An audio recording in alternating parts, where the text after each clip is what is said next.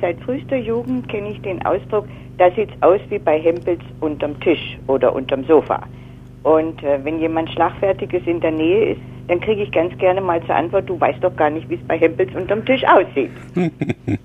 Ja, das wird bei den meisten der Fall sein. Interessanterweise gibt es da auch nur eine so halb gut überlieferte Geschichte, die aber so schön ist, dass ich sie gerne erzähle. Der Sohn des berühmten Karl Hagenbeck, der hat die erzählt. Und zwar ist sein Vater ja nicht nur Zoobegründer gewesen, sondern hatte eine Art Schaustellerbetrieb, so eine Art Zirkus, sagen wir mal ganz grob.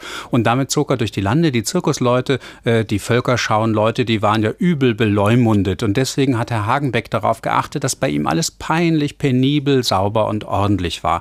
Angeblich habe eine Artisten, eine Schaustellerfamilie sich nicht daran gehalten, raten Sie, wie die hieß, Hempel. Und wenn der Tross am nächsten Tag weiterzog, dann sah man, wo der Wagen der Familie Hempel gestanden hatte. Die hatten ihren Müll einfach unter den Wagen gekippt. Und dann hat man innerhalb der Truppe gesagt, na, wenn die das außerhalb des Wagens so machen, wie sieht es denn dann innerhalb aus? Dann werden die das ähnlich machen. Also statt unter den Teppich kehren, haben sie es dann unter das Sofa gekehrt. Soweit die Geschichte.